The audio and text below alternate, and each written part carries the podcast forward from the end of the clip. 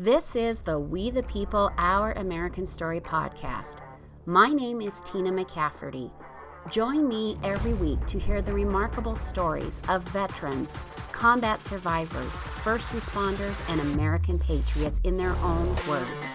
If you are pro freedom and pro America, you are in the right place. We the People Our American Story is the podcast for Americans who fiercely and unapologetically love America.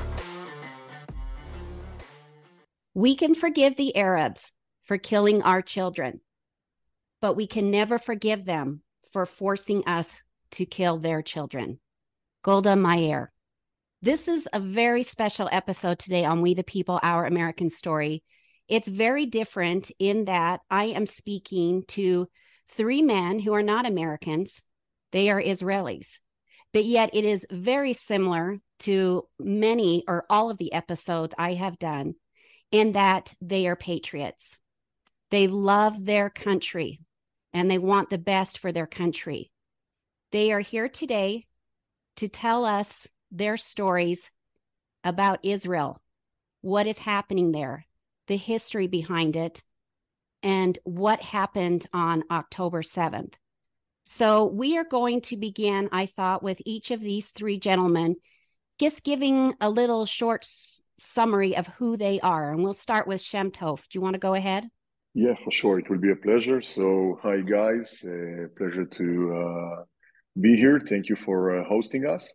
Uh, my name is Shem Tov. Uh, I'm from Israel. Uh, I'm in a reserve duty right now in the ground force of the IDF.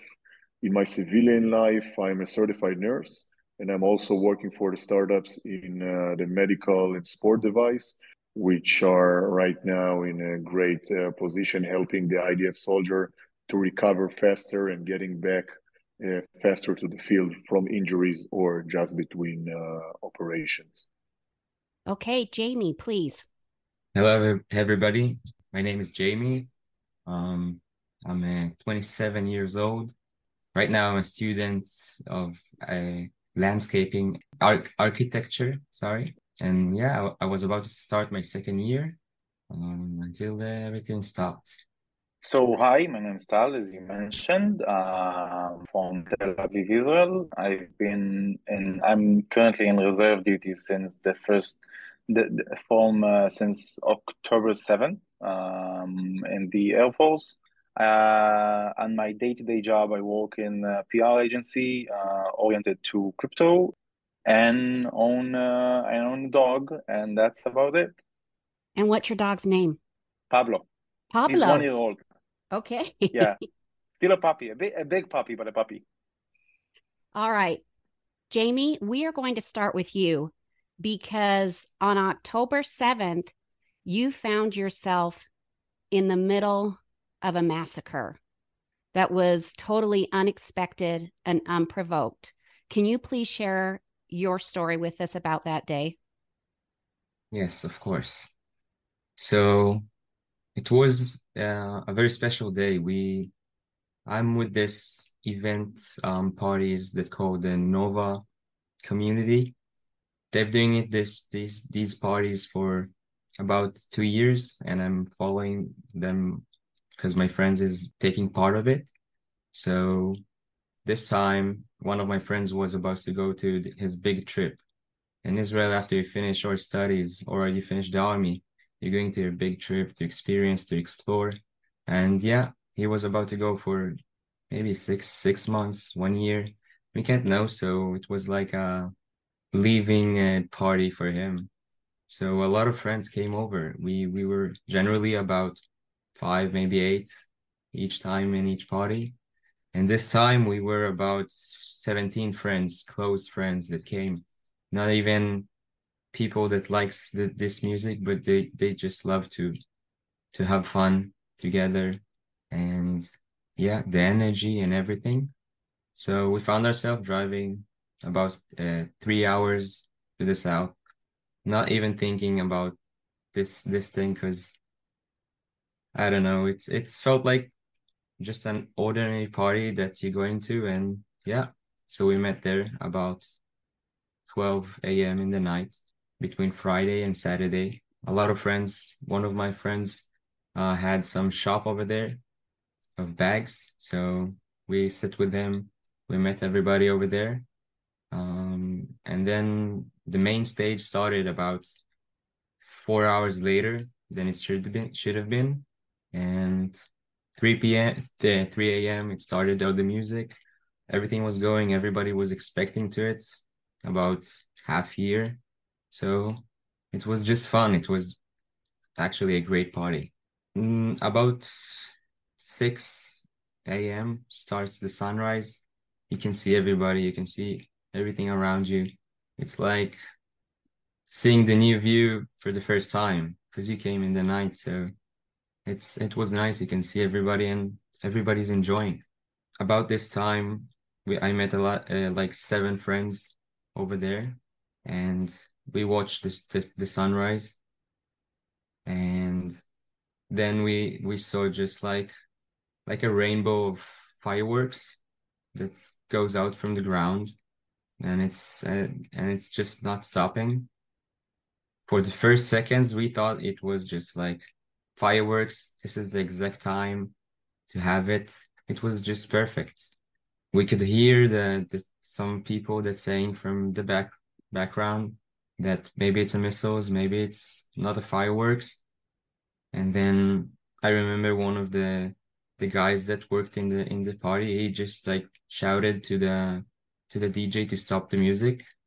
And when he stopped it and we he just said like red alert, red alarm, just everybody, the party is over, just go home. And at this moment, I just ran to the shop that my friends had. I saw all of, my friends, all of the girls on the floor, and all the guys on top of them, just protecting them, and just joined them for about one minute. We heard so many explodes, but it felt far away, so nothing fell so we said, okay, let's just take the stuff, go away. So I started to run to run one with one of my friends. Uh, we saw a police officer, asked her like if there's like emergency escapes in for these situations because we were about three thousand people running from the same spot from the entrance, which which was also the exit. So we asked it about two times if we can open it or not and she just said she don't know so we just two guys that listened to the conversation we just broke the gate people run from from all over and there were some of them also were pretty chilled with that because it's a little bit happens all the time so you know it, it's can just i stop stop right stop there it. for a second jamie yeah that right there as an american when you say that, you're kind of chill because that happens from time to time. Americans have no concept of that. We cannot relate on that in any level whatsoever. Incredible to me that that is just something that you have had to deal with.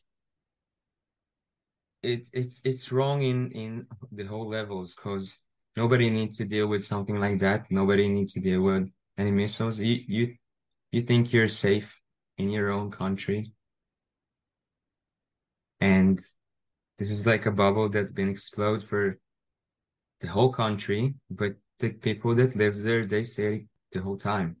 Since this this day everybody knows that it cannot be for for for for the next days for any day further it's it's have to be in the past you cannot just get missiles weekly, daily. We we have here even hours and times that you don't go to shower because you know this there's going to be missiles. How did you get out then? How were you able to escape when so many, unfortunately, that was not the case? Did you see Hamas come in with their No. Okay. No, no, but uh, it's it's unfortunately it, it gets worse. So um it's gonna be about that also. So i took took almost get to my car. One of my friends called me told me like listen i can't find the car. What we what i'm doing? I told him listen take your girlfriend. I'm going with the other friend. Let's meet in tel aviv. Chill down and go back home. And this was the conversation. So he said, No, you're coming with me. I said, Okay, no problem. I found him, I found the car, we took the car, we drove away. They told us not to go to road that called 232, which is on the just runs next to the Gaza Strip. They said all the missiles are going there. So we took another road. Um, then I navigated back home and we were I was a little bit confused which which of the roads that we should take. So we took like half turn and then we saw like people 100 meters from us and they just we you, you heard like shooting and then you hear hear it like inside the car hitting the car your car my car exactly so from this second we understood that it was shots and it's on us so i told the the driver um just take the gas take us out of here. We drove like maybe two minutes. We saw like uh army vehicle in the in in anywhere. So we stopped next to him. We told him listen there was shooting. People shoot at us. We don't know what it is because you never know what it is. Could be everything anything but not terrorist this was the last thing we thought. So we went into the car and i asked him like listen there's a base next to us. Shouldn't we go inside? And he said like it's it's a good idea because if it was just missiles we could or run away or go to somewhere safe. Like know somewhere safe um that missiles cannot break it. So it's kind of like a shelters that we have in the south so every couple of kilometers so we have like shelters that in terms of like in case that someone is on the road and he's really close to the border so he can get in there and we be safe I can't even imagine living like that. I just it's it's way beyond my realm of understanding. it's like bandages for for real wounds that is happening inside this country and no one cannot can stop it so you just put a bandage for the meantime from there we went to the to the base. They didn't want us in. Nobody wants civilians inside the base. It's like a little bit crazy for in israel to have it without permission. So we told them listen we we're going inside. And he told us listen wait outside. It's just missiles. So listen somebody shot us on the car. Look at the car. And he said no way. And we just broke in three cars uh, three civilian cars into the base. We saw like a few soldiers over there and we told them listen there is shooting.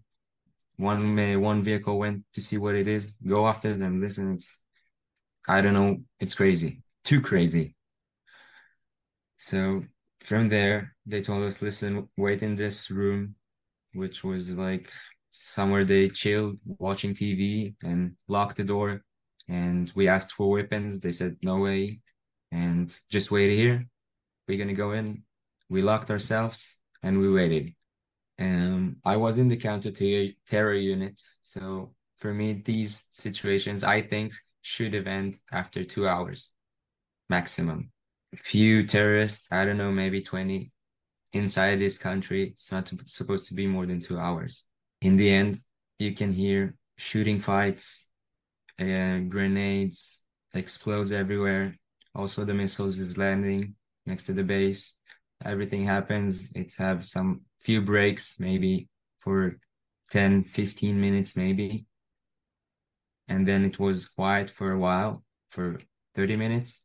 Then you can hear some people walking in inside the where they live. And then instead you, i was expecting to hear hebrew but i heard arabic. In this point i understood that something was very wrong in, in in what's happening in this story. And i said okay it's it's a bad story bad movie nightmare. What what what can we do from here? So they shooting next to the window of of the the, the building we stayed in.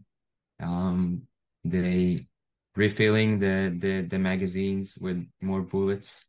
And you know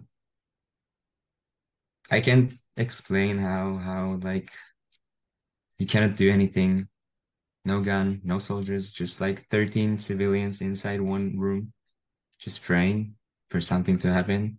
From there, it's continued more shooting. You could hear choppers, which I thought is good, so people know where we are. We watched on their phones what is going on. We saw like about 35 kidnapped, 50 hostages and the kibbutz next to us. And it's getting worse. We understood in, in the base we stayed in, they have been um, um took over. Yeah, they took over. They took over the base between 20 and 30 um, terrorists. And we understood that inside here, what will keep us safe is just like be silent not speak. And hopefully they're not going to find us because they, they were looking for soldiers all over. So from this point, I, I spoke with, I sent a message in the, um, in my army group about 300 fighters that I told them, listen, very crazy thing. They already spoke about the party, the missiles, what happening. And I was just laying for two hours, three hours maybe. And things were happening inside the party. Like you asked, people got killed, kidnapped, slaughtered, everything. I didn't knew knew that. I just saw a lot of messages and a lot of messages of people that knew that I'm supposed to be there and checking if I'm alive because they saw the videos. I told them, listen, crazy story. I need you to save me. I don't know how. Connect the, with the people that is now in duty, now is in the base, to tell them to come as fast as they can. Because three things could happen.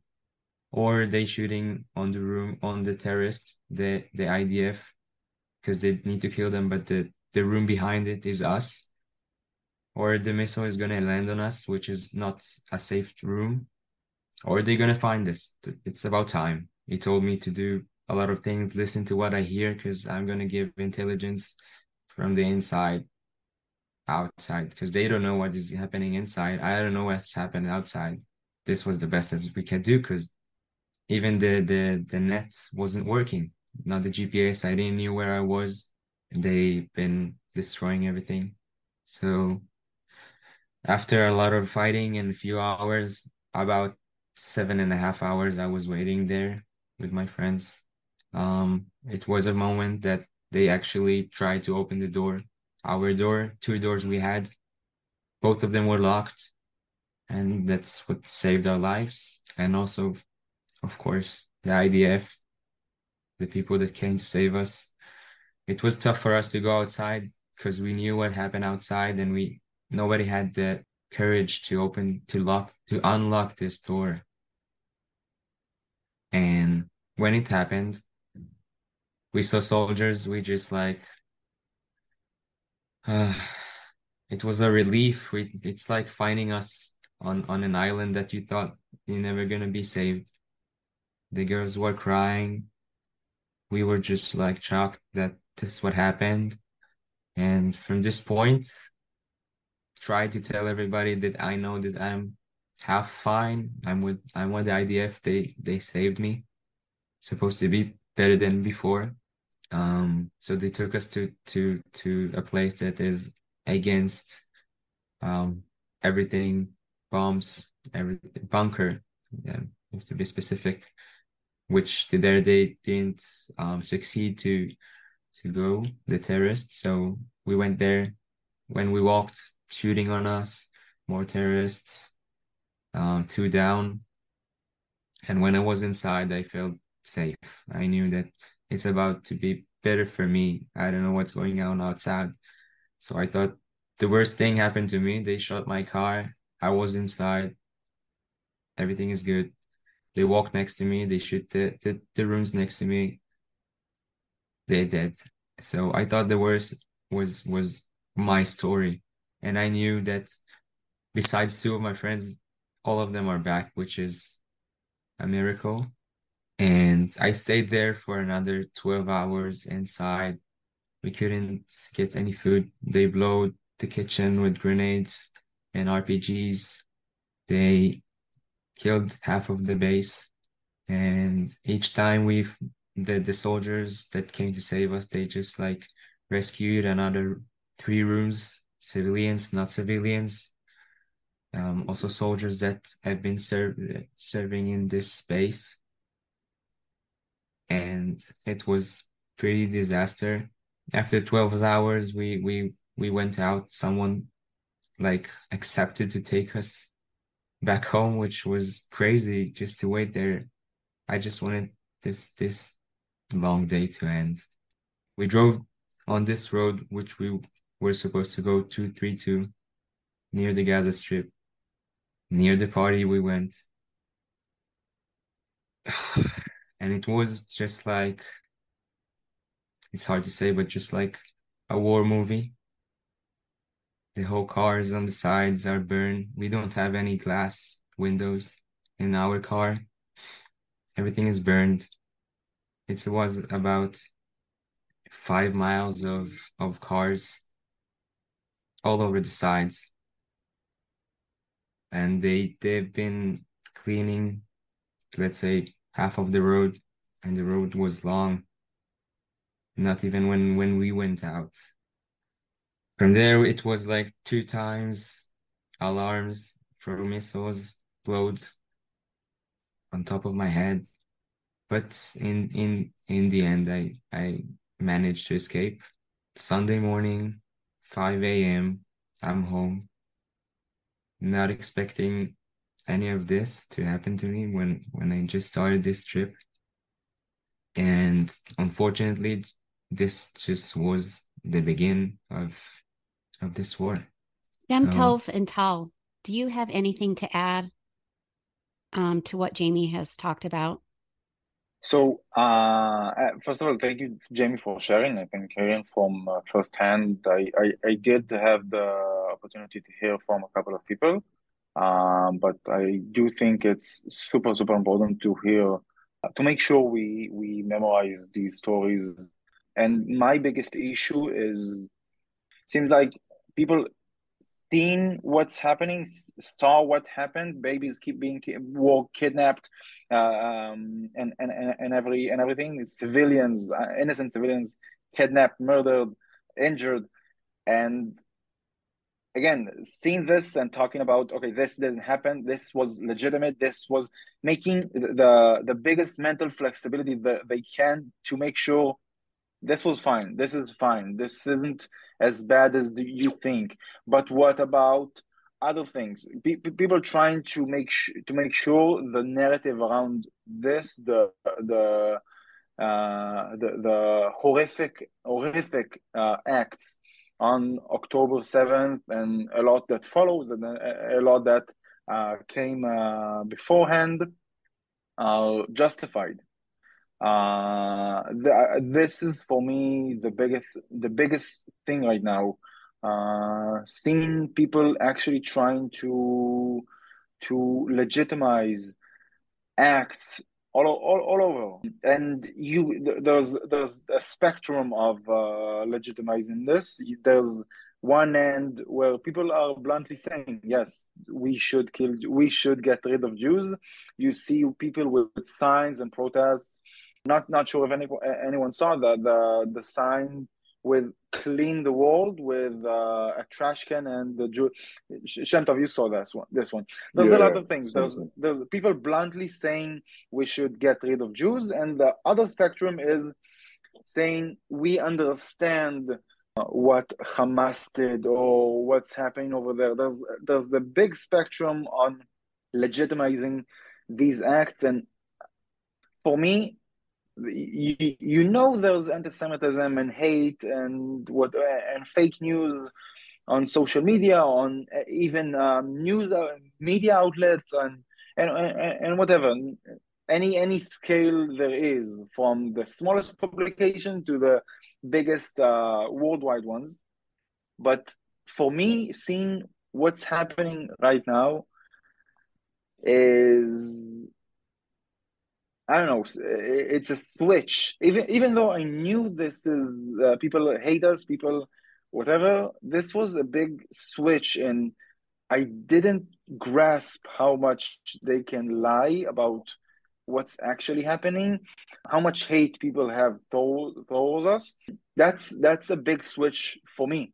Uh, people from I don't know, maybe uh, the, the the French president talking about why we need ceasefires. Saying that's again one end of the spectrum, and UN representatives and uh, uh, college professors. Uh, I, I, don't recall the sorry, but for, forgive me, but I, I, don't recall the specific names of the uh, academics who the academic institutes who are pro what's pro. I, am not sure how to call it. Pro pro.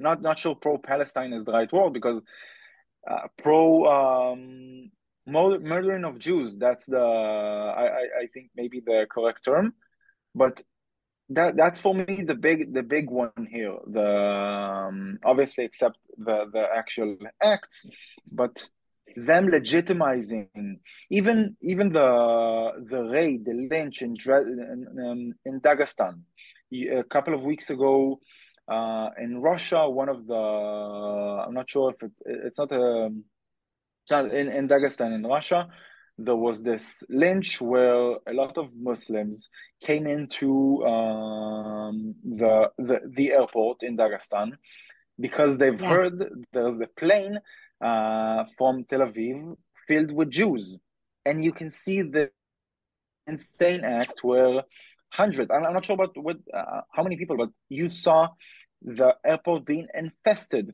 by Muslims trying to catch and obviously the, it's not they're not looking to uh, negotiate their stance on the israeli-palestinian uh, conflict it seems like they're trying to kill to capture and kill the, the people coming from uh, tel aviv it's almost like they're in a delirium don't you think there's no rational thought whatsoever they're just yeah, yeah, yeah. in this weird high place where there's no rational thought yeah and you can see the the, the aftermath of not only the act itself, but the way the act was uh, portrayed in the media. I saw the New York Times title, uh, a, a, protest in Dagestan.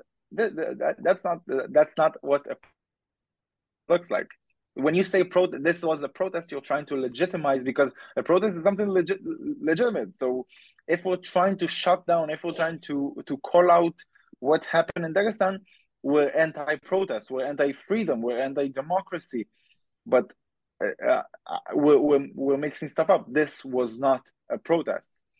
If they would have catch them, it, it, it wouldn't end up in a, in a in a nice discussion. Yeah, that's for me one of the biggest things happening right now. That's the big shock for me. All right, Shem Tov, if you have some brief thoughts, and then after that, can one of you kind of take us Americans through the history, what that geography is like in your part of the world, and what is the conflict over the Gaza Strip? What is the Gaza Strip? If you because for me, I am really stupid. I'm one of those stupid Americans who I don't know very much about it.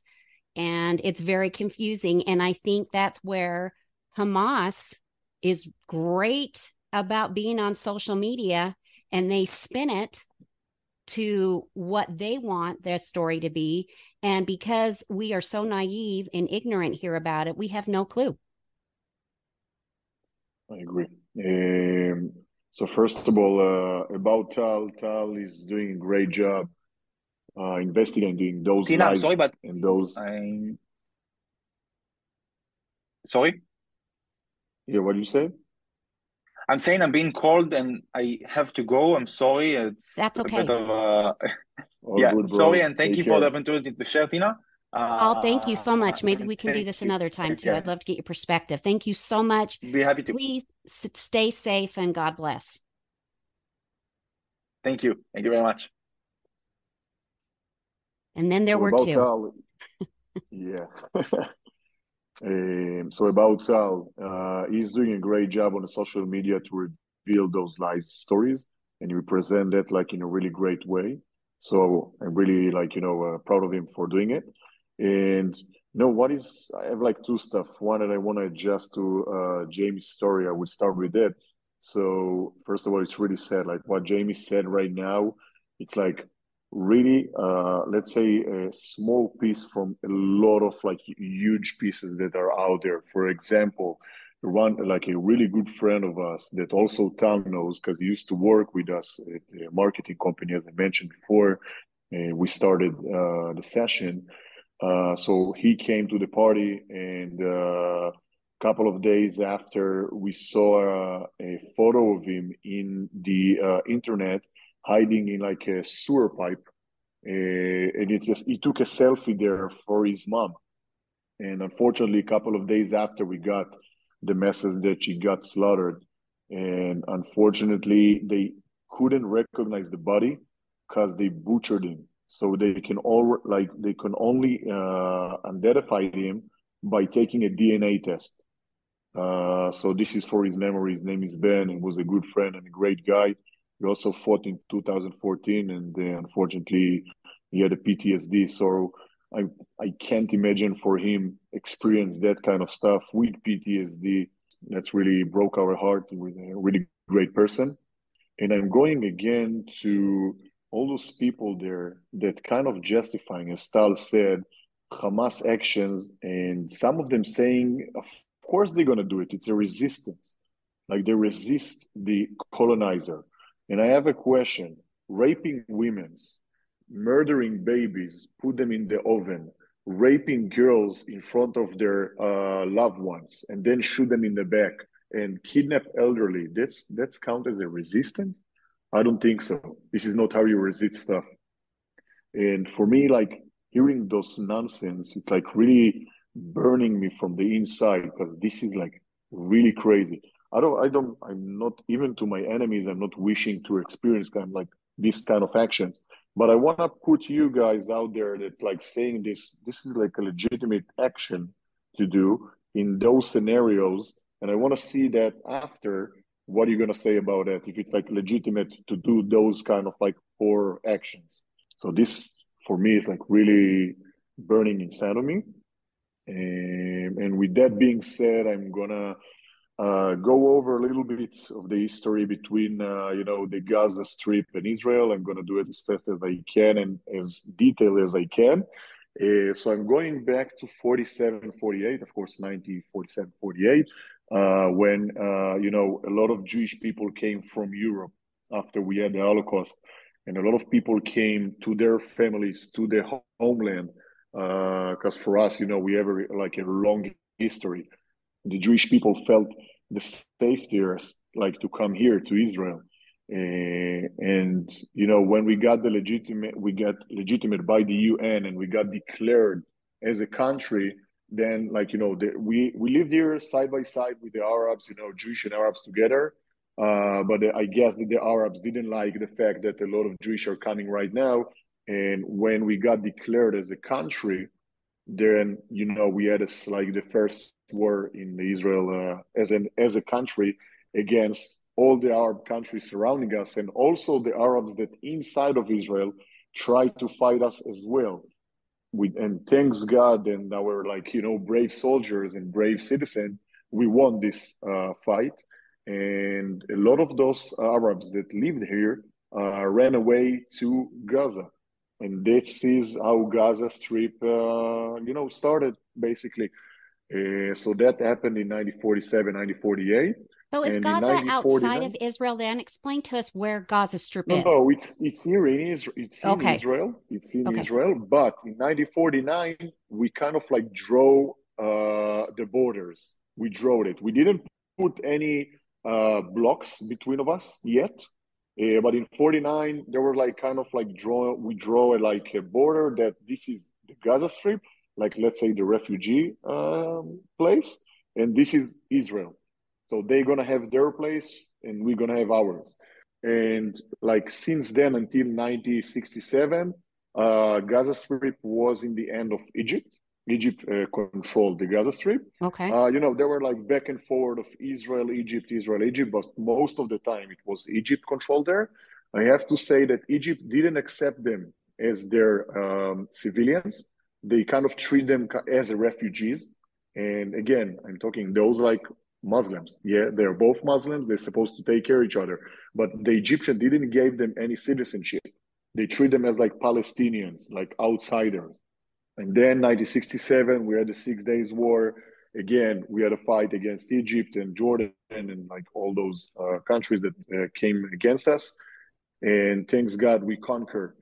We managed to uh, back them off, and uh, we, we conquered the lands over there. And without like thinking twice, you know, different countries, other countries would probably like stay and colonize the place. But what we did was a smart move, a strategy move. We looked for peace because we want to live in peace. So what we did, we got back Sinai and also the Gaza Strip to the Egyptian as like kind of a, a kind action to show them that we're willing to do peace. So you're gonna take the land back. And guess what? The Egyptian got Sinai back. But what did they do with the Gaza Strip? They told us, you keep it, we don't want it. And since then, uh, we controlled the Gaza Strip uh, until 1993, 1994, the Oslo uh, agreements. Um, I have to say that in 1992, Yitzhak Rabin, uh, the prime minister of Israel at the time, he said that, listen, guys, we have to put borders over there, like literally physical borders. And he said it because of an, a terror event that happened in a place called Bet Lid, uh, of terrorists, sorry, that came there and uh, um, shot people and killed them, like uh, innocent civilians. And since then, he said, "And Rob, I want to make like make sure that you guys know Rabin. Rabin was like the greatest, greatest uh, prime minister in Israel mm. for peace. He looked for peace. That's the only thing that he wanted. So if this guy is calling for putting a like a really border, like a physical border, that that means something. Uh, and then like he offered that in 1992, in 1993, in 1994 Oslo agreements, we handed over the key to the Gaza Strip to the Palestinian Authority. Uh, and also in 1996, the border was finished, like we we've done like building it. And since 1994, that we gave the key back to the Palestinian Authority, we just had like back and forward with the Gaza Strip, like they shooting us bombs, we react. They shooting, we react, and then we decided to, that we have to put a stop to that, and then we conquer it back. And in 2005, uh, we decided, you know, to give them the opportunity to develop themselves. So during the years, uh, we gave them a lot of opportunity for two like two state solutions. In 48, we uh, addressed them and told them, listen, guys, let's split the territory. They didn't want it. I'm going back to 67. We also offered that. They ignored it and they didn't want it. I'm going to 2000. Ehud Barak offered them again, like two state solution. They rejected it. I'm going to now, I'm going to this year that I'm talking about, like 2005, 2006, that Israel back off the Gaza Strip. It's called Gush Katif.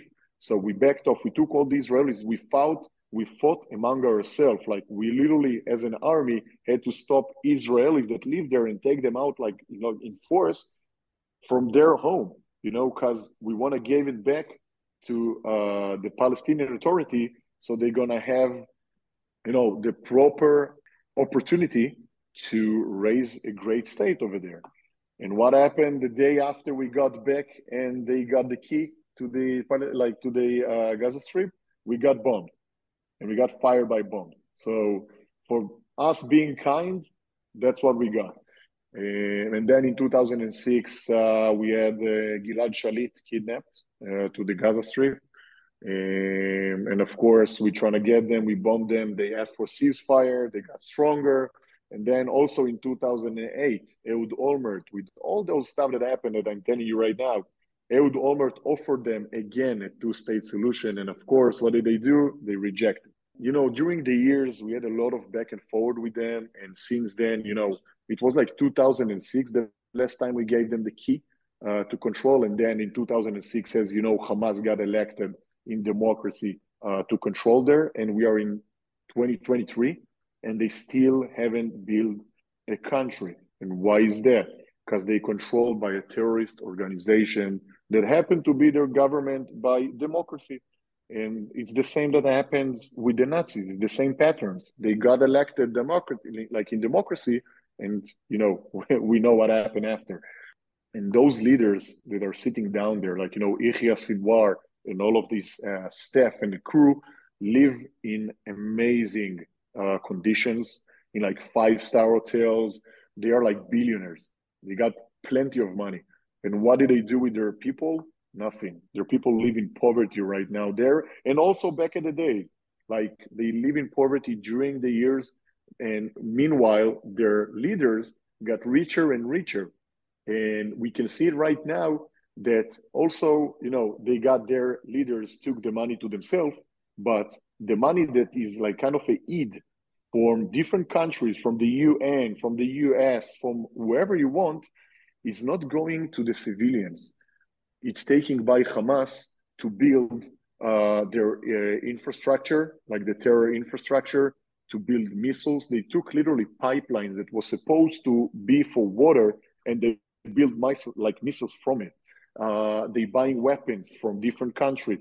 So instead of like invest the money that they get, you know, and the money from uh, the leaders in building the right education, building hospitals, trying to like you know give better life to their civilians. What do they do? They organize terror organization and they live their best life outside of uh, you know the territory of their people. Jamie, how big is the Gaza Strip? And you hear a lot here in the United States about how the Palestinians were trapped there. This is before October 7th, and then they couldn't get in and out. that They just had to stay there in this little area. What is the truth about that? As as Shemtov said, we had back and forth on on this territory so many times, but in the casual times before this the this the the 7th in October, we always tell them, listen, when something is gonna happen, you need to evacuate go south go to to to egypt and on and on the other side they don't want to have them. So they cannot tell us be humans when we ask them listen now things gonna happen. We want to keep them safe. We are even opening uh, humanitarian lines for them to go outside and the, the the hamas is just sabotaging everything. The truth for me is that we actually trying because because this this territory is so small and if we didn't care about anybody it was easy to do what needed to do if if we wanted to do that. But it's not that way. We're going infantry we're going the safest way without uh, killing the hostages but we're still doing what everybody's outside is asking us to do and on the other side everybody thinks is things are good over there, but you know, like Shemtov said, all the things are going to the terrorist organizations. They say they're poor. I don't know how much you think missile cost for them. How they can how can they say they asking for money, ask for help when they spending the whole money on things just to hurt us, just to break us. So for me, th- this is the truth. This is the like like we are trying to do our best for saving us, saving our so so and and every time when soldier is going to a war, going to somewhere, he knows always that we're gonna do everything to get them back. Everything. This is the hope. This is the spirit. How did Hamas win an election? What did they promise the people? And why is America so implicit in putting into power these evil people? Um, so, first of all, Hamas was created in 1987, if I'm not wrong. And to be honest, they promised them as like, you know, every politic probably promising to his, uh, you know, his uh, choosers and his like uh, crowd before he's getting elected. So probably they they promised them like great life, I, I don't really like know for sure, but I can guess, you know, as a polit if I'm trying to get into a politician mind, you're probably gonna say everything to get you choose him. That's usually what happened in everywhere. And I guess that's what they did to the Palestinian over there. So the Palestinian Authority didn't give you nothing. We can do it. So I guess that's the stuff that they probably told them. Also, you know, uh, Hamas as an ideology, you know, we they got their like um, kind of like a contract, uh, like a sheet of paper that literally saying that Jews need to be killed, like Israelis need to be destroyed. And I guess that some of them, you know, during the years because of the war, become like a really Israel haters. And I guess that's another reason for them to be elected because they might do the job that the Palestinian Authority could have done. Uh, but those are kind of like assumptions right now, other than the uh, Hamas uh, sheet of paper. This is like true and real. This is something that you can also read about it in Google. And why the American want them to be like out there, I guess that as the Palestinian uh, people thought in 2005, and we thought in 2005, that they're going to be better than the Palestinian Authority. I guess that was the uh, mindset. That was what everybody thought, and unfortunately, we uh, we found out later on that uh, that was a great mistake. Jamie, what is the difference between Palestine and Gaza? Because when we say free Palestine, which is all over the United States here, is that different than Gaza? Are people confused by that? Do they mean the same? Um, I think they think they say the same, but it says different things. The thing is, the Palestinian in Israel, the, the citizens, they get the same thing as we get, the Israelis, because we live two two kinds of people in the same country so there is no difference between us. The Palestinians, they have also the same ID that we have. The guys that lives inside the country, they can be elected to the Knesset. They could be so many things if they want, and they have the opportunity over here in this country, as I see it. A lot of Arabs inside Israel were so um, confused and, and pissed off for what happened in the Gaza Strip because it's they know that inside here is good and they can destroy everything for them as well. It's not just killing us. Sometimes they missile on, on the on the Palestinians and they don't even aim for anything. They just like shooting. They hit also Arab villages as well, Palestinian villages. So it's not about Gaza and it's not about the Palestinians as well. It's everything is all about Hamas. They doing the most of the troubles over there as well, like you heard before, also for us and also for for I would say everybody.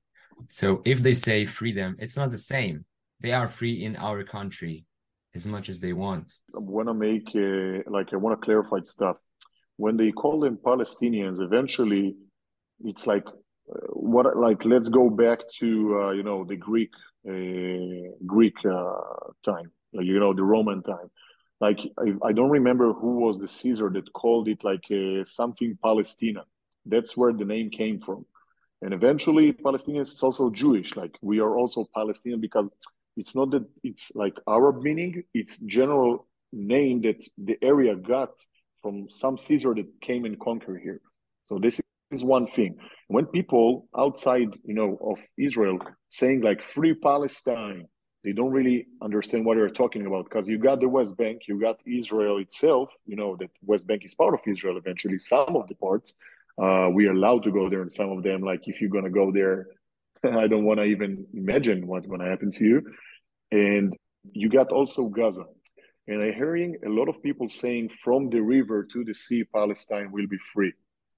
And you know when they're saying that, like you know, I love to hear to Ben Shapiro asking this question because it's always the same answer. For them, it's raising Israel out of the map. Like it's taking all of Israel. You know, it's not, they are not really thinking about what they're saying.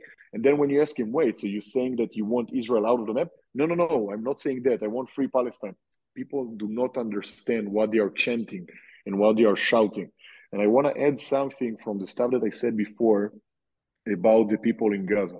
So Jamie just said about we are uh, telling them when we are notifying them before we are attacking, so we can minor the casualties and we, uh, you know, targeting only the Hamas terrorists. That's what we are doing, literally.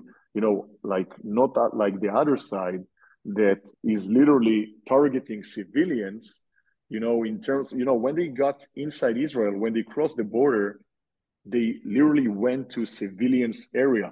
And on, on the way, they got some of the bases that are in the area, so they attacked them as well. But the main target was the civilian area. And if I'm looking to our side right now, you know, so we are literally going and like aiming to Hamas terrorists that unfortunately hiding behind babies and shooting from civilians area. We got a lot of like proofs right now.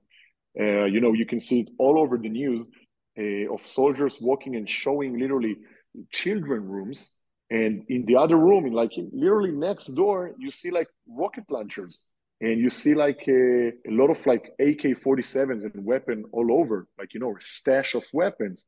And like today, I just saw, and also like in uh, the Mein Kampf of Hitler in Arabic, in like a literally like school.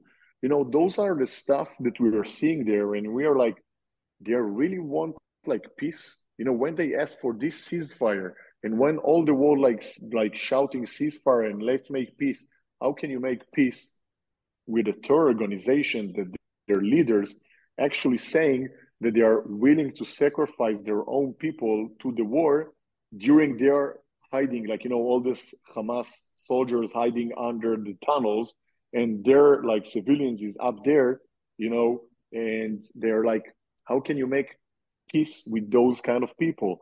That's like literally insane. Like you see all of them. For example, there were this guy. Um, what is his name? Uh, Abu Marzouk, I think was his name. So he said like the thing that I just said about uh, uh, them sacrificing people, and that it is what it is. Like people have to sacrifice themselves so Hamas will live longer.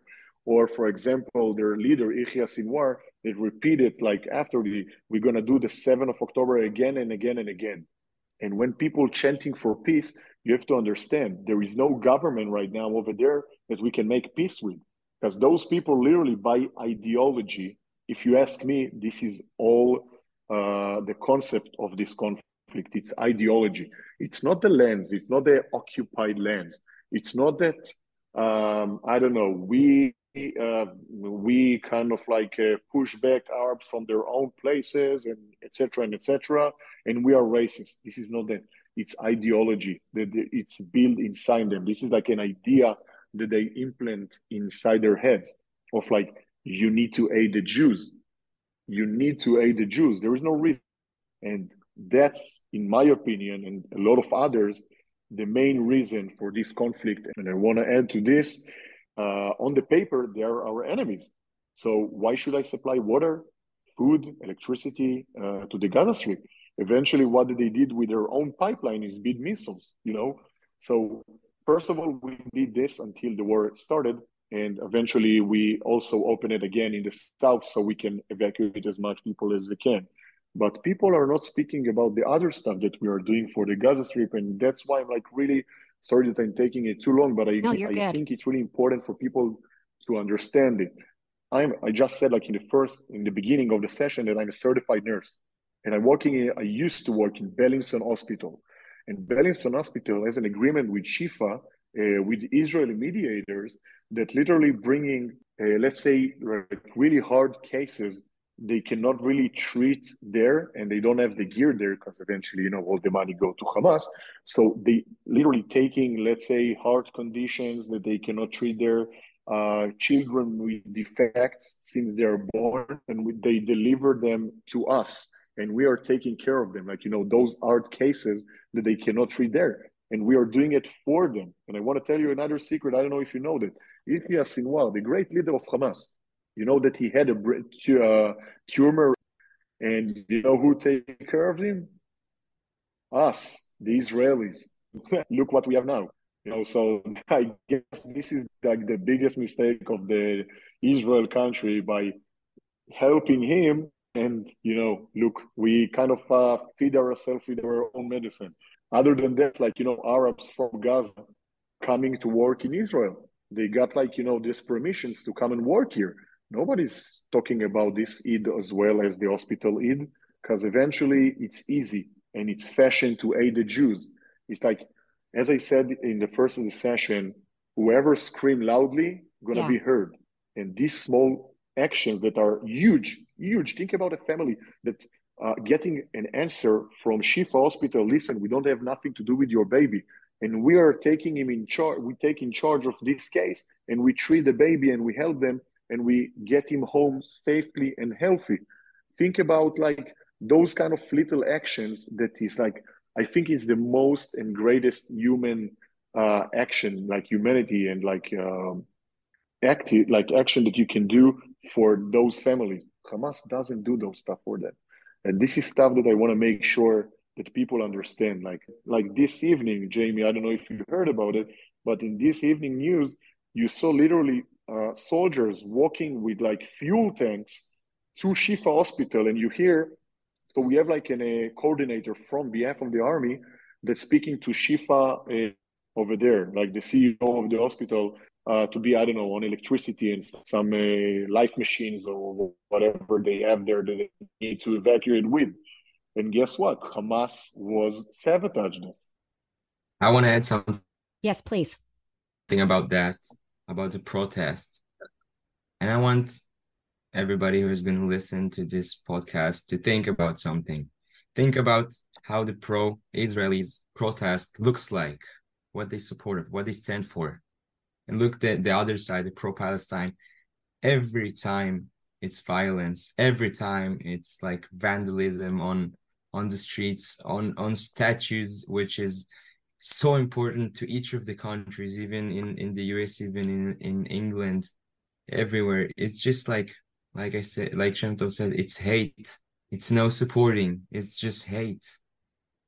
Besides, instead of being supportive and just you know protest because protest is like just shouting not more than that and we heard so many jews getting killed in protest all over the world so if they think they can tell us about humanity look what you're doing outside how you look like instead of look at yourself Hamas is great about making Israel look horrible.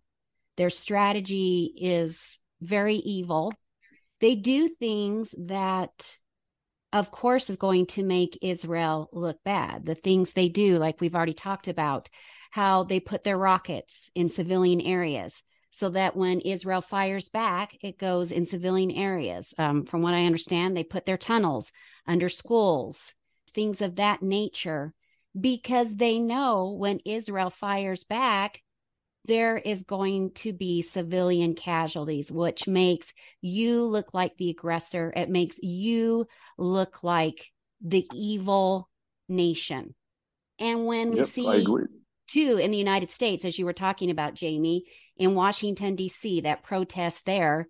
And it makes me angry because they basically tried to climb over the fence at the White House. Nobody was arrested. The statues, which I hold to be like sacred, they're like our founders and and different people that did great things here. They desecrated them, put the Palestinian flags up above them, tried to take down American flags, put graffiti all over them. It's really hard for me to wrap my brain around people who support Hamas. It it makes absolutely no sense to me whatsoever. They are evil. You can't even call them people. To me, they're animals and people that want to negotiate. Well, why can't you just negotiate? You cannot negotiate with people like this.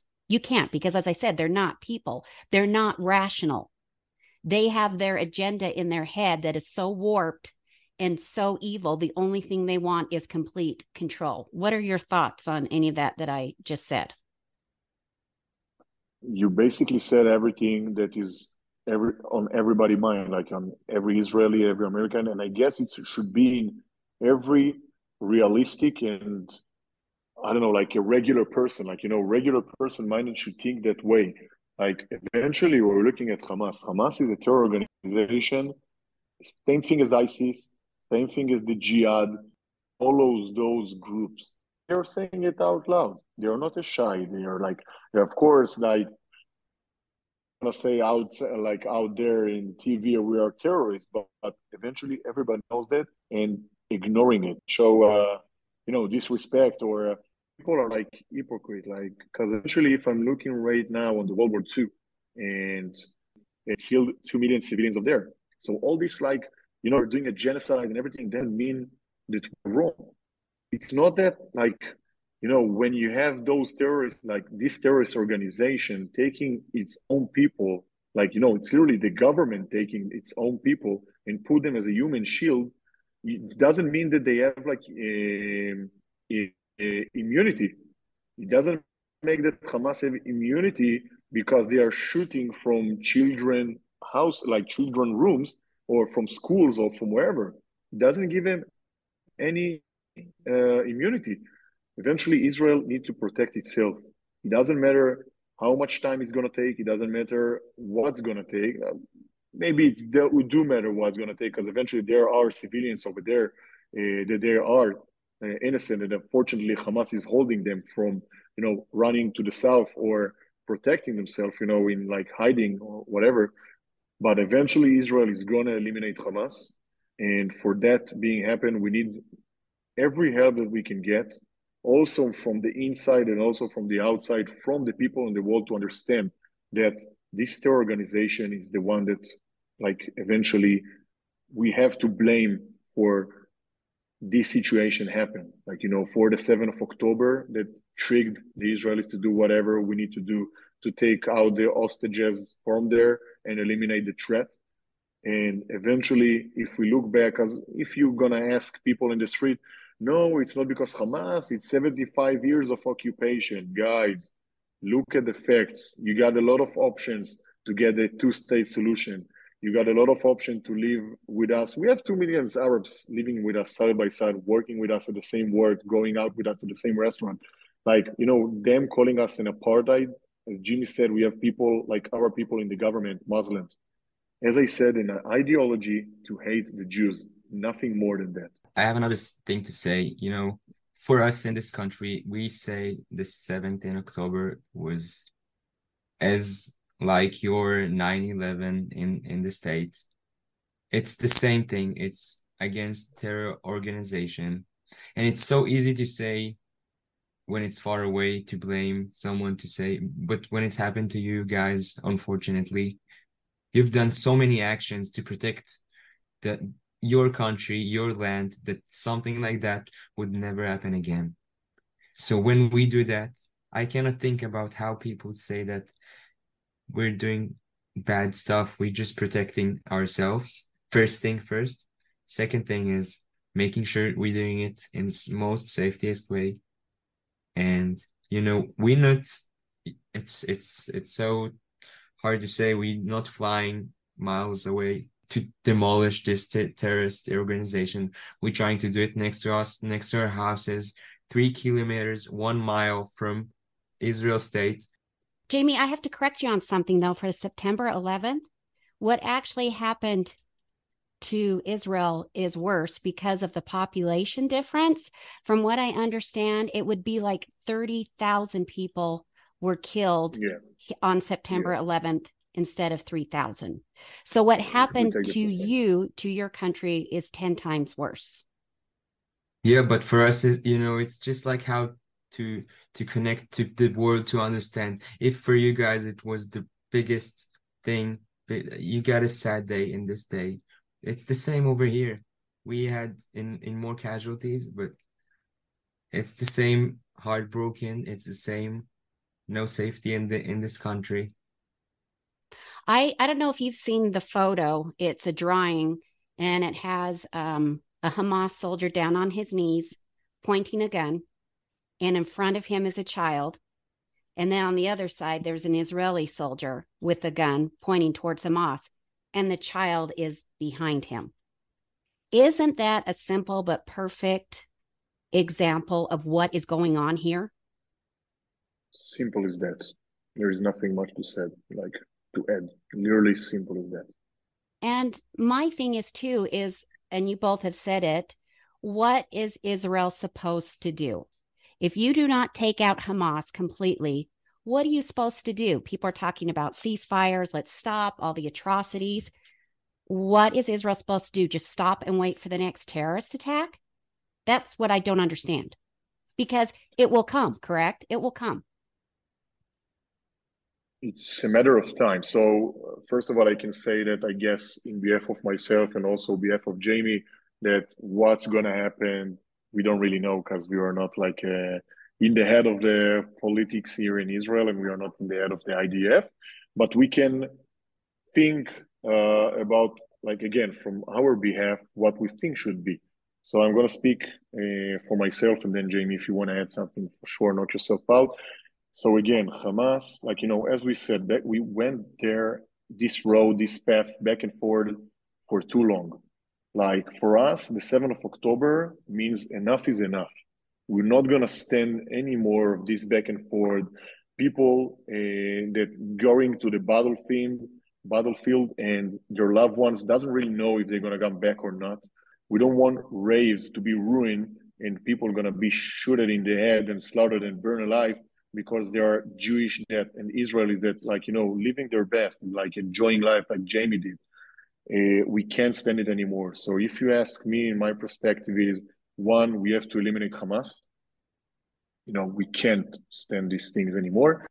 The second thing is that we have to understand what's going to be the best for us first, and second for the Palestinian people that are in Gaza right now suffering. Uh, so if I was the prime minister, I would probably try to figure out a, a government that can rule there. Right now, there is a chaos. So I don't know how they're going to go out from this kind of situation, but I hope that going to be a government that we can negotiate with and we can literally build something with them, you know, peace with them together, like a peace agreement, and also help them structure themselves again and start from like you know fresh and starting new life, starting a new country, and then we're gonna have like a two-state solution. That's me as an optimistic side of me trying to do that. But right now, in this situation, when Hamas is taking control of there, nothing of the stuff that I just said can happen. Do you have anything you want to add to that, Jamie? Yeah, I think as I see it first thing, you know, you asked me this question, which hurts me a lot because I I need to be the one who asks this question outside to the world. Ask them what should I do if if I know that it's gonna happen again? What you would do if it was your country? This is what this is what I want to add because everybody's asking us questions, pointing the fingers. They don't look outside and and say, okay, if it was in, in my house, in my home, what would I do? They just know to say what what is wrong and what is right from far away without knowing the story. And I think we just need what we need to do to keep us country safe. And it's not saying killing um, civilians, which is not supposed to be involved. I'm just saying keep us safe. We've we've done it before. You, I think also the US done it before. You need to make the country safe. This is what the people wants. This is what people need in these in these times. We feel like things could fall apart. It's very crucial time, and we need to earn the, the respect and trust of this nation because we're doing so much for ourselves, and we want someone to back us up, someone who who who is going to support us, not because we are Israel, because we're humans first thing. Well, you know what? That is a natural um, progression into a question for either one of you. Why should America care about what's happening in Israel? Jim, you want to answer this first? Yeah, I would like to answer first because I need to run for a shift to guard where I live, which is also very absurd. If you ask me one month month before where I'm gonna be, I would say keep on studying, keep my life. Instead of that, I need to guard where my parents live with a weapon, which I thought I finished with it, and, and just everything is collapsing again. Uh, so I need to run away, unfortunately. Jamie, um, it's been a pleasure, though. I'm so glad you've been here. I'm so sorry that we had to meet under these circumstances yeah but thank you very much for for for for for giving us your time and I think you you can feel that that this is very very important, not just not just for us, for for the whole world as I see it. It's not just ending in Israel, U.S. I don't know what it's ending in the whole world. If the whole world is gonna leave the humanity, we just like like we say in in for our beloveds that have gone. This world is too crucial for you to live in.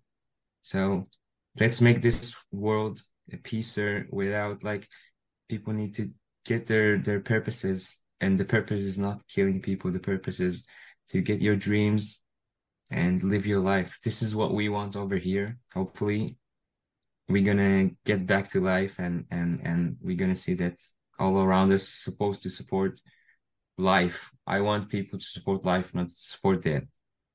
Thank you jamie and you're welcome back anytime. You're definitely in our prayers as well as all of Israel. So thank you and stay safe. Thank you very much, Tina.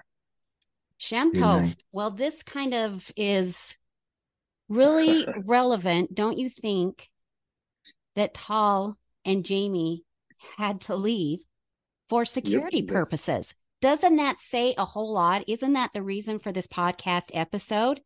I mean, I hate for them to leave, but at the same time, I'm thinking how timely is that that we're doing this and they actually have to leave to protect their family to protect their country? I agree. This is uh this is our reality right now. Uh thanks god that i uh kind of like uh took a step back and i got like permission you know from the commanders to be literally uh, like a little bit out uh, of the operations right now that are currently happening.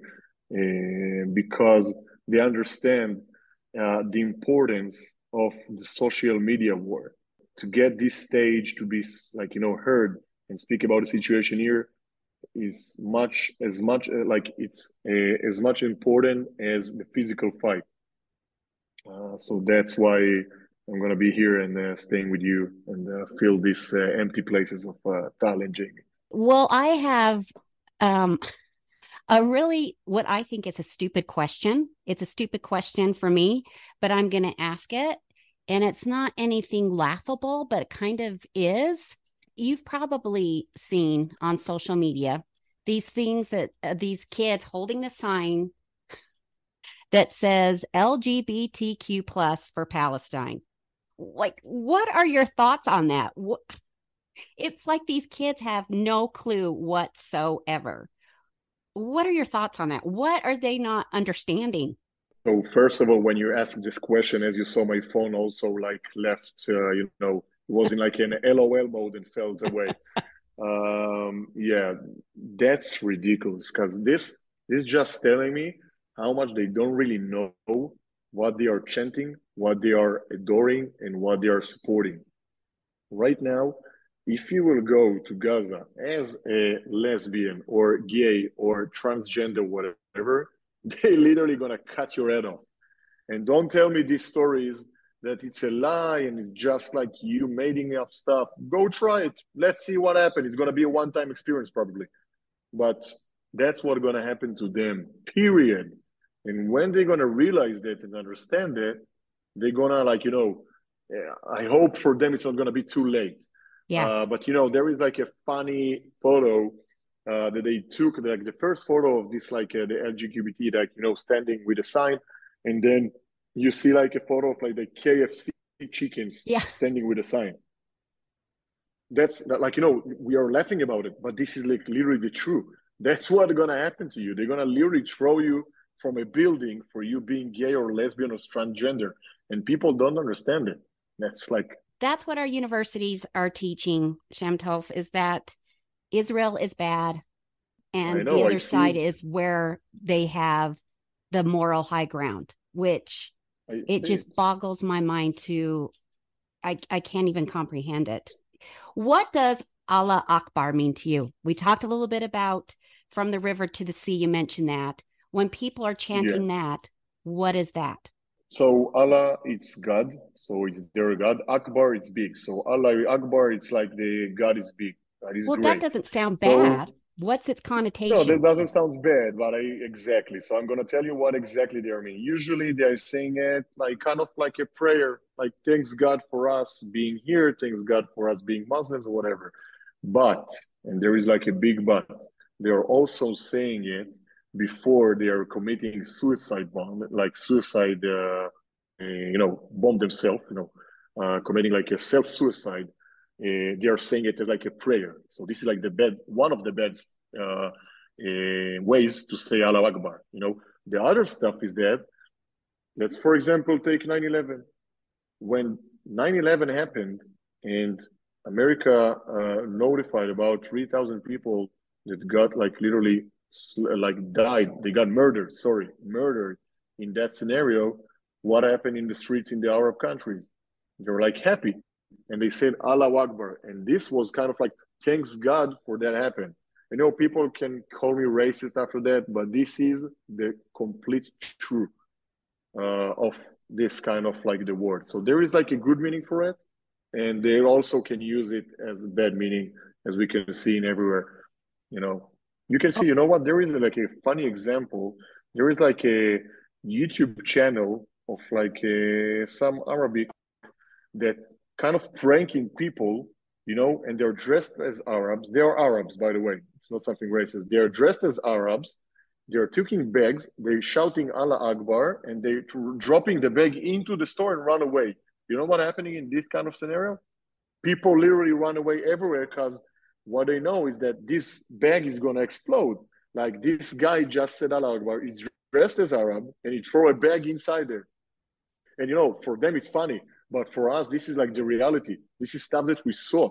We saw people chanting Allah Akbar and then going to stab soldiers. This is like the reality.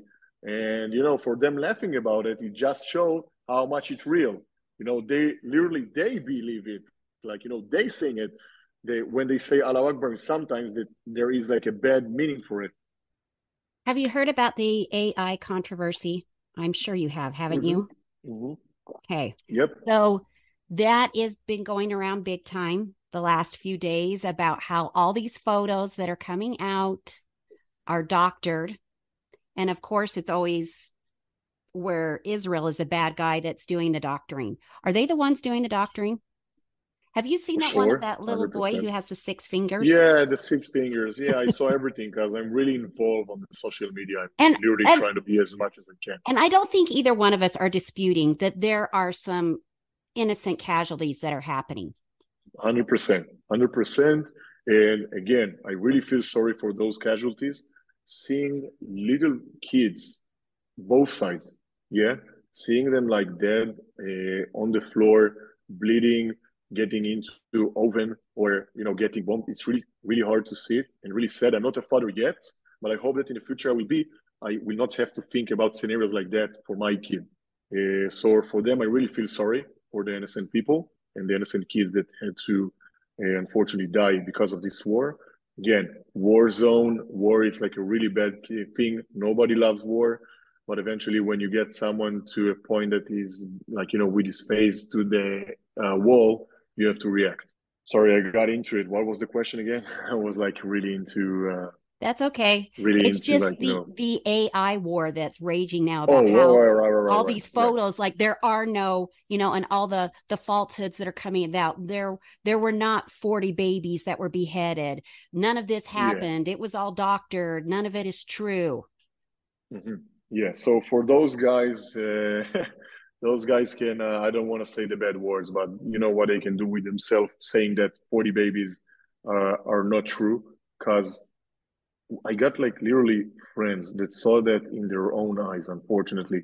But we are not animals. We're not gonna spread photos of 40 babies headless because first of all, we respect the deads.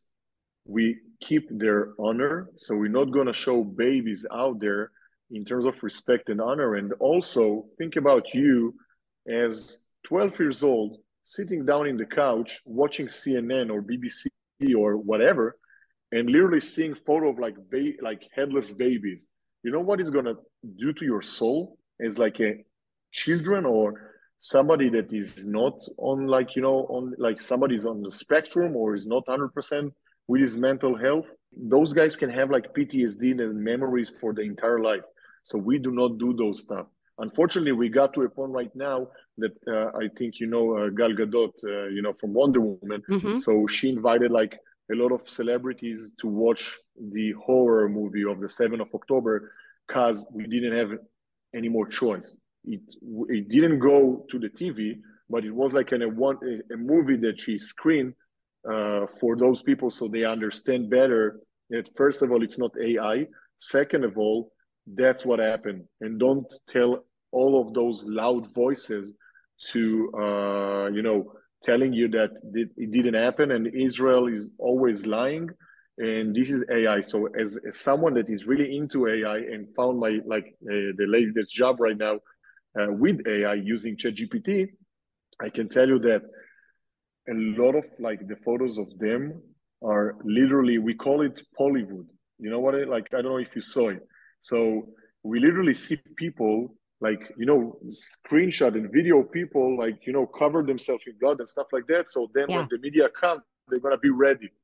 Those kind of stuff are like crazy, but look how creative Hamas and not also Hamas. Also, by the way, it's also people from there that support Hamas how creative they are to show the people you know a lot of people are into in the telegram of gaza or watching bbc or cnn or al jazeera you know those kind of places that shows all this horror without censors it. And you know for them doing all the sex guys we saw of you because you're that stupid to put the video that you're organize yourself to this kind of like you know act and you're putting it out there. Come on, guys, we're not that stupid to believe everything that we are seeing. But again, I'm saying about there are photos that are true of unfortunately casualties, as you said. Uh, and again, I'm going to repeat it. I'm really sorry to see those kind of photos because again, it's kids or women or elderly and also men.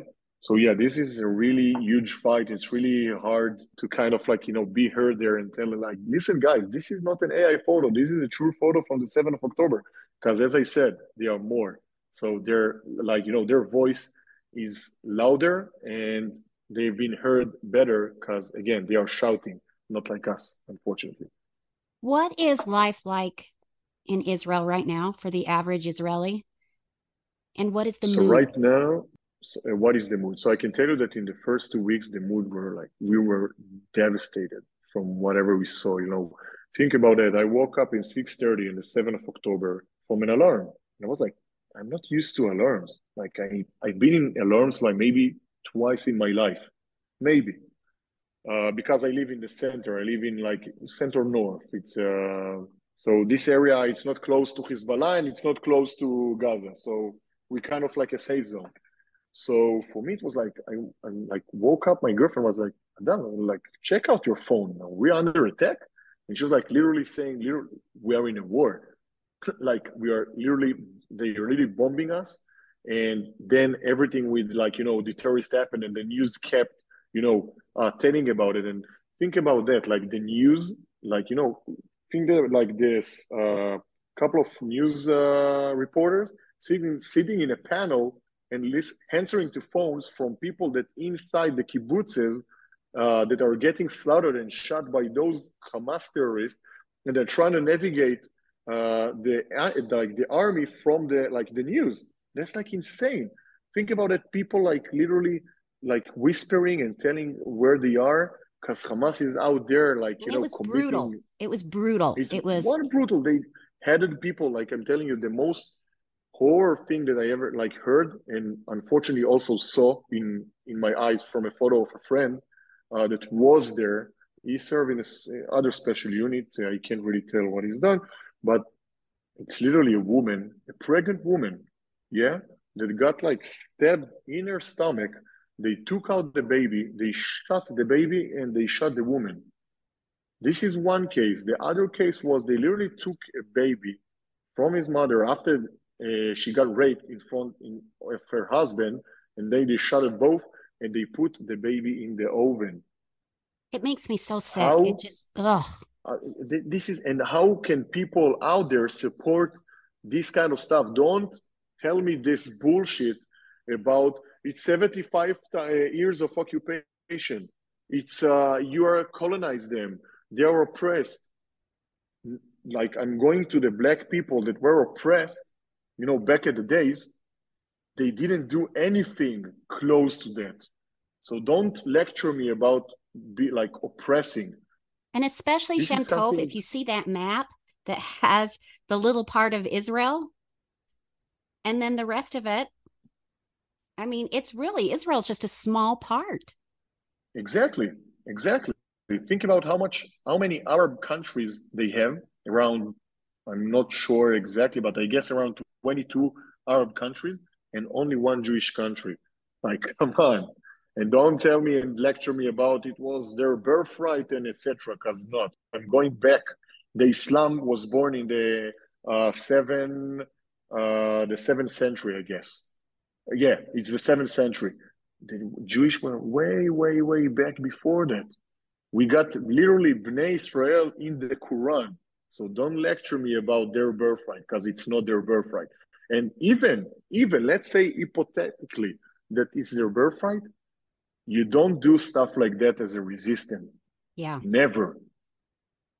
What message would you like to give to the American people and maybe especially to those who are siding with, you can say the Palestinian people, but really they're siding with Hamas.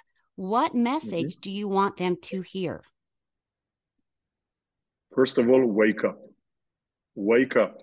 Because right now it's happening to us, but you guys experienced it in 9 11. And those kind of stuff going to repeat itself over and over. Like, if we're not going to stop it right now, because those kind of terrorist organization need to be eliminated and need to be blamed in the entire world, not just by reasonable people. The entire world need to blame those kind of people and reject them for being like in a power uh, position.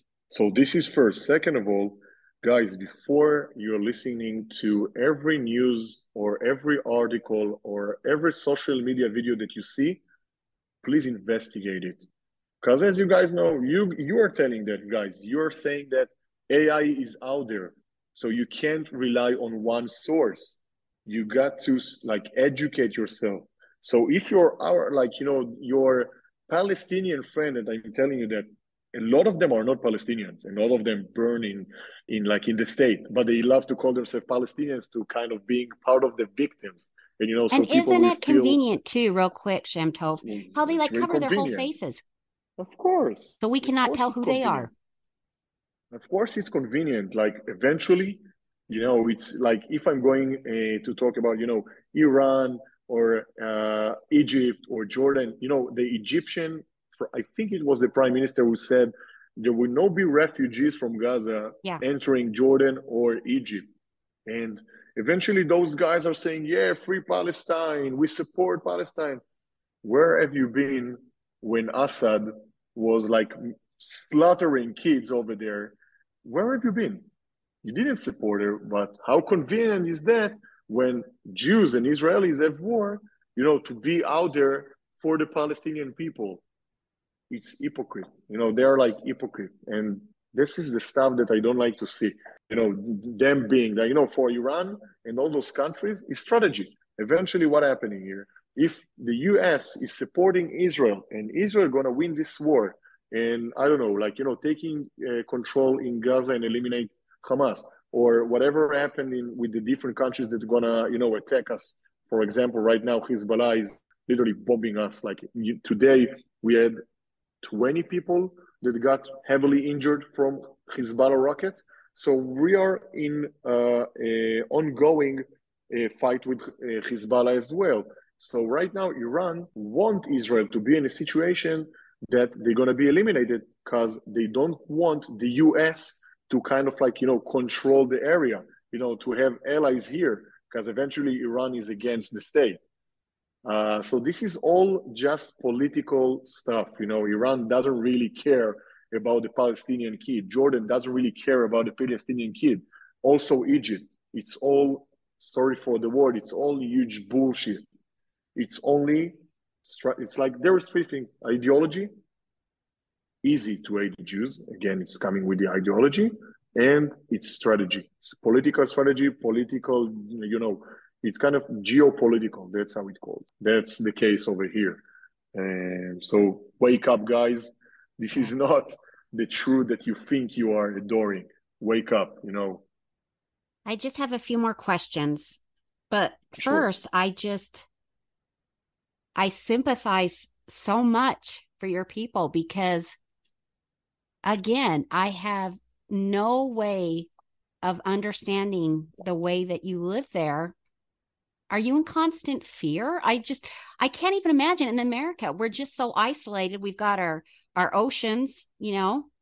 And so we just have no way to fathom, like you said, Hezbollah bomb. I, like I, I can't even wrap my head around it, Shemtov. I can't even understand that. It's just, is it just what it is? Do you just you get used to it? Oh, better head to the shelter or whatever.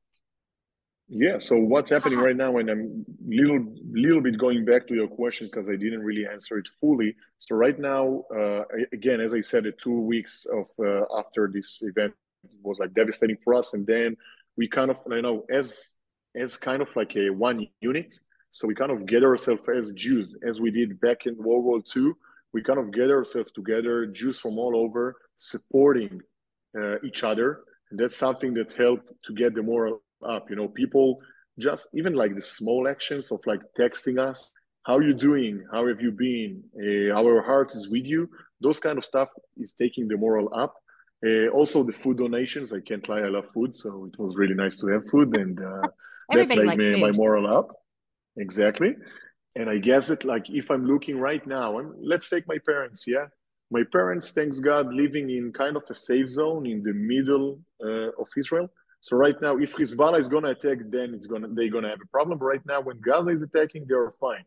And now I'm gonna go to uh, also, first of all, me and my brother are in the army. So their heart is always like, you know, bumping out of the chest because they're course. worried that two of their kids are right here. And my sister is in Vietnam right now. Uh, she lives there. Uh, yeah. And they're also worried about her because we are seeing what's going on in the entire world. So what's, you know, also in Vietnam, stuff like that can happen. Uh, so they care all, all of three of us. So this is their worry, you know, first of all. And now if I'm going to the center to my girlfriend and her parents, think about that. They have to be found near shelter all day long. So you're going to work, you have to have shelter uh, beside you. You want to go out to a restaurant, you have to figure out if this restaurant has a, a bomb shelter. Uh, you want to go outside for jogging, you know, running or just breathe air. You have to be close to a bomb shelter. This is the reality of the Israeli right, right now. As Jamie said, you know, there are times that you know that you cannot go taking a shower because in this time, usually they are bombing. We got into a reality of we set ourselves uh, with Hamas schedule. And this is like crazy. I am beyond words. It's all I can say. I'm beyond words. Why do you think the Jewish people have had so much hatred through generations? Why is that? To be honest, like, like I'm always saying to my friends, if somebody is hating us, probably is envious or jealous about the accomplishment that we uh, got during the years. Because if you're going to look on Israel, we got so many people that got Nobel Prizes for stuff that they invented. If we're going to look at the medical part, we got so many startups in the medical area that got really and uh, became unicorns. Uh, check out our like you know our army. Thanks God, we know opening uh, mouth. We have like we have that our saying here that we don't want to open the mouth. Like you know we don't want to jinx ourselves. But during the wars all over the years, we had the courage, and I, I think it's also like it's us and also God uh, to protect ourselves and win all this war. So eventually, when you see someone succeed that much, I guess that you start to getting envy on them. That's my first opinion. Second of all, ideology. As I said, if somebody told you from since you're young, you have to hate the Jews, what are you gonna do when you get older? Yeah. You're gonna hate the Jews. You know what I mean? What are your dreams for Israel and the Jewish people in the future? I can imagine peace is the biggest thing, but do you care to elaborate on that? Yeah. So, you know, for us, doing again this back and forth with terrorists and with wars uh, that's surrounding us, that's kind of like, you know, we, it's kind of like enough is enough. We are like done from that. We don't want to keep fighting. Like, you know, you, they kind of like make us fight. We don't want it. We just want to live here in peace. You know, we have families back at home. We have our dreams that we are uh, persuading and like pursuing. Sorry, that we are pursuing. We have our like you know uh, brothers and sisters, and we that we want to go and travel with them and see the world. You know, in like peaceful mind that we're not gonna go somewhere and we're gonna be hate because we are Jews or we are Israelis. And unfortunately, I don't know what's gonna happen in the early future or the like the late future, but the thing's not gonna be the same. Because right now, if I'm going to France or England or the US and I'm wearing the Star of David and I'm proud of me being a Jew, I might be killed. Like I might be uh, slaughtered and like by uh, you know those extremist groups and not even the extremist one also like the regular one that are walking on the streets. So for me it's gonna have like you know peace is one thing. Second thing is to be safe being a jew like you know being an israeli. Not thinking if i should speak hebrew in this street or i should like playing speaking english so nobody's gonna hurt me. So i guess that those kind of those two stuff are for me the biggest dream. And if I'm gonna speak politically, is to find out eventually a solution that will figure, uh, you know, the conflict and will end this conflict uh, once and for all. What can Americans do to help Israel out? Are there places, charities that you recommend? What can we do? So first of all, I guess that uh, you are really doing more than enough, uh, helping us, you know, in terms of like the morals, supporting us, uh, army-wise, political-wise. Uh, Israel and the U.S. always got each other back, and it's important for us. So for that, thank you. I guess the other thing that I'm to ask is not money, because uh, I don't think money gonna solve it. It's gonna help for sure. that's 100%. But I think that you guys standing together with us uh, with the truth against the false, against the evil, against the anti-Semitism, this is the thing that uh, I guess will help us the most. You know, when someone is uploading a false video, you standing there and saying, "Listen, have you heard like the full story? Have you checked it? Have you verified it?" Those are the kind of stuff that I guess will help us because as I'm saying always when I'm speaking to people and communities and like influencers, there is like two wars right now going on the physical one that i'm mm-hmm. doing and the social media one that i'm yeah. also doing and uh, you know i'm part of it as well. But the social media one is as i said before is this almost it's not almost it's must is um, sorry it's like late night here. I know uh, it's really late where you it's are. as much important it's as much important as the physical one. We need you guys to be out there with us, supporting us, and trying to do whatever you can uh, to kind of like you know stop those lies. And also, if I'm taking it a little bit farther back, you got, as you said, we got these colleges and universities that kind of like support the uh, pro Hamas's and pro Palestinians and like doctors saying Israel is slaughtering Israel yeah. doing genocide. So we need you guys to be out there and like you know writing down to those uh, I don't know if you got personal connections on those kind of colleges and universities, telling them, listen, guys, those kind of doctors cannot spread hate because eventually you got Jewish students over there that are being in risk for them being Jewish because your professors spreading lies.